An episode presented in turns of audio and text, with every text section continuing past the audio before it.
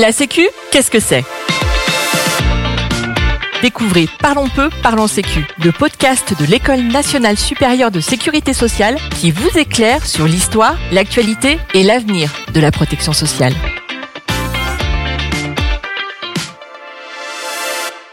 Bonjour, je suis Dominique Libault, directeur de l'École nationale supérieure de sécurité sociale, et je viens introduire cette série de podcasts autour de la sécurité sociale. Donc aujourd'hui, mon propos est très simple, c'est d'essayer de, d'exposer pourquoi nous avons souhaité faire une série de podcasts autour de la sécurité sociale destinée aux initiés, mais aussi aux non-initiés. Et tout simplement, je veux dire que la sécurité sociale, c'est aujourd'hui une notion essentielle dans nos sociétés, notamment en France, qui est un des pays au monde qui consacre le plus de ses ressources à ce système. C'est un système dont tout le monde a entendu parler, et pour autant, je pense qu'il n'est pas si simple que ça à définir et à comprendre. Et donc, cette série sert simplement à donner un certain nombre de clés à celles et ceux qui veulent mieux comprendre cette sécurité sociale dont on parle beaucoup. Alors, la première question, c'est la sécurité sociale. Ben, c'est quoi d'abord ? De quoi on parle ? Eh bien, c'est pas si simple. C'est pas si simple que ça. Alors, d'où ça vient ? euh, Peut-être, on va commencer par un tout petit peu de notion euh, historique. Euh, la sécurité sociale, ça arrive véritablement avec euh, la révolution industrielle. La révolution industrielle, ça amène euh, un élément de sécurité important pour les travailleurs, qui est le salaire. C'est-à-dire euh, une rémunération euh, qui va tomber... Euh, en fin de semaine ou en fin de mois, maintenant c'est, on est tombé sur la mensualisation, donc en fin de mois, mais de façon régulière. Et ça, c'est un énorme progrès euh, vis-à-vis de, des situations antérieures que vivaient notamment les paysans avec euh, l'instabilité, l'irrégularité de leurs ressources. Mais euh, ce progrès a un corollaire, c'est le risque de perte du salaire pour raison de chômage, d'accident du travail, de vieillesse, de maladie. Et donc, assez rapidement, on va se dire qu'il faut instaurer des systèmes pour euh, remplacer euh, ce revenu, ce salaire, dans le cadre où il y a une difficulté qui survient dans la vie du travailleur et euh, qui peut le plonger dans la précarité, lui et sa famille. Et donc, c'est la notion de revenu de remplacement qui va arriver euh, donc au, au dix-neuvième siècle. Et sa première étape de la sécurité sociale, c'est cette notion de revenu de remplacement euh, qui va arriver de façon euh, assez forte. En France, la première loi, ça date de dix-huit cent quatre-vingt-dix-huit et elle est sur les accidents du travail et maladies euh, professionnelles. Et c'est des systèmes qui sont basés sur l'obligation, l'obligation notamment pour les employeurs, de couvrir euh, leurs salariés sur les risques sociaux qui euh, sont liés au travail pour assurer ce revenu de remplacement. Mais dans un deuxième temps, on va s'apercevoir que c'est bien euh, de euh, couvrir la perte du salaire, mais euh, il y a aussi des charges qui peuvent arriver pour euh, une personne ou sa famille et qui peuvent aussi être facteur de précarité, de difficultés très fortes pour la personne. Ces charges, c'est quoi ? C'est les charges de famille. On va penser d'abord aux charges de famille, euh, beaucoup d'enfants.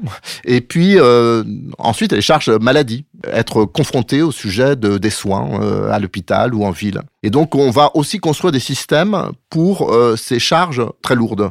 Cela va nous amener en dix-neuf cent quarante-cinq, qui est l'étape cruciale en France dans la construction d'un système de sécurité sociale, après la Seconde Guerre mondiale, après donc euh, l'anéantissement qu'on a connu, euh, non seulement de villes, de personnes, mais aussi de valeurs euh, dans la Seconde Guerre mondiale. Et euh, j'aime bien citer Simone Veil qui disait euh, que c'est pas indifférent, donc que ce soit après la Seconde Guerre mondiale, après euh, des idéologies qui niaient euh, la valeur de la vie humaine, que soient créés des systèmes de euh, sécurité sociale, notamment en France, dont la finalité, c'est finalement d'aider l'individu à vivre et de fonder une société sur l'idée non pas euh, de s'organiser pour euh, euh, se défendre contre des ennemis extérieurs, qui a été, disons, le modèle d'organisation des sociétés humaines pendant des siècles, mais plutôt d'essayer de fonder des sociétés qui essayent de mettre au cœur de leur finalité euh, la préservation de la vie humaine. C'est ça, finalement, ce qu'apporte la sécurité sociale dans nos sociétés, et c'est donc un renversement euh, systémique euh, tout à fait considérable. dans euh, l'histoire de l'humanité. Euh, je dirais euh, volontiers que les sociétés sécurité sociale, c'est des sociétés qui n'aiment pas la guerre. Pierre Larocque, un des fondateurs de la sécurité sociale en France, disait que euh, depuis l'histoire de l'humanité, ce qui a fondé l'organisation humaine, c'est euh, l'idée de sécurité. Et pendant très longtemps, c'était on s'organise contre des ennemis extérieurs et euh, on met l'individu au service de cette idée de se protéger, et en fait, en se protégeant souvent d'aller faire la guerre hein, vis-à-vis d'ennemis extérieurs. C'était ça l'idée de sécurité qui prédominait dans l'ensemble des sociétés. Et on sait aujourd'hui, malheureusement, que ça continue à être le cas dans un certain nombre de pays euh, pas si loin de nous. La sécurité sociale, c'est une autre idée de sécurité. C'est je sécurise la vie de chacun au sein d'une société et j'organise la collectivité pour préserver la vie de chacun. Donc, c'est vraiment quelque chose de très fondateur. Ça s'exprime en ensuite très concrètement à travers des branches de la sécurité sociale, parce que on va dire, bah, on va identifier des risques, euh, des risques. Et en quarante-cinq, on identifie quatre risques: le risque maladie, maternité, le risque vieillesse, veuvage, le risque accident du travail et le risque retraite. Jusqu'en deux mille vingt, on avait vécu avec ces quatre risques en, en France. Et tout récemment, a été instauré un nouveau risque, le risque autonomie, lié évidemment au vieillissement de la population française. Euh, et donc, on a cinq risques maintenant en France de la sécurité sociale, cinq risques avec le risque autonomie. Certains diront qu'il y a aussi le chômage. Et le chômage au niveau international, effectivement, c'est un risque sécurité sociale. Il se trouve qu'en France, il n'a pas été euh, créé en dix-neuf cent quarante-cinq, hein, parce qu'à l'époque, c'était la reconstruction. Euh, il n'y avait pas vraiment un besoin euh, très très fort de protection euh, contre le chômage. Et il n'a été créé qu'en dix-neuf cent cinquante-huit, un peu en dehors de la sécurité sociale euh, traditionnelle en France. C'est pour ça que, dans les conceptions françaises, on va parler de sécurité sociale avec ces cinq branches maintenant que j'ai évoquées, et puis avec le chômage et les retraites complémentaires, on va appeler ça protection sociale. C'est aujourd'hui des dimensions extrêmement importantes dans euh, l'action publique de la France, puisque euh, la protection sociale, ça représente environ un tiers de la richesse nationale. Euh, c'est beaucoup plus important que le budget d'État, euh, puisque euh, aujourd'hui, euh, c'est sept cents milliards à peu près qui sont versés euh, chaque année à travers la sécurité sociale, contre un budget de l'État euh, qui est en fait de quatre cent quarante milliards lorsque on note euh, la, la question de la dette et des retraites qui, euh, pour une partie des retraites publiques sont versées par l'État lui-même. Donc euh, voilà, c'est vraiment quelque chose de très important dans l'action publique et qui euh, évidemment amène des débats. On verra dans une autre séquence que ce système, il est euh, confronté à des questions de soutenabilité.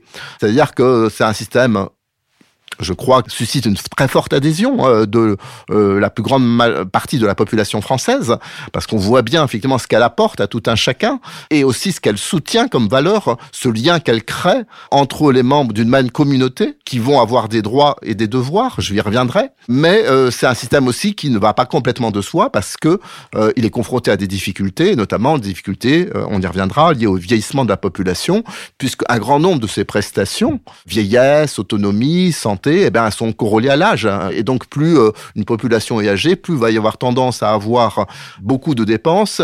Et en revanche, les ressources qui sont financées par les actifs, eh bien, elles vont pas suivre le même rythme. Et c'est évidemment le problème auquel on est confronté aujourd'hui dans une société vieillissante en France. D'où des débats importants sur comment on fait face, et on y reviendra plus tard. Je pense qu'il est important que chacun comprenne de quoi on parle, comprenne les enjeux, et en tout cas puisse s'approprier un certain nombre d'éléments pour se faire ses propres convictions, évidemment, sur ce sujet. Donc, la sécurité sociale, c'est très important. C'est très important pour l'action publique, c'est très important dans la vie de nos concitoyens, et notamment, évidemment, euh, des plus vulnérables, bien évidemment, puisque c'est eux qui sont au premier chef concernés, mais pas seulement. C'est un système de solidarité, mais un système de solidarité assurantielle qui est aujourd'hui étendu à l'ensemble de la communauté nationale, c'est-à-dire que tout le monde y participe en droit et en devoir, et tout le monde en bénéficie d'une façon ou d'une autre, ne serait-ce qu'à travers le remboursement des prestations maladie ou le bénéfice fils d'un système de retraite. Donc, c'est un système qui mixe assurance et solidarité.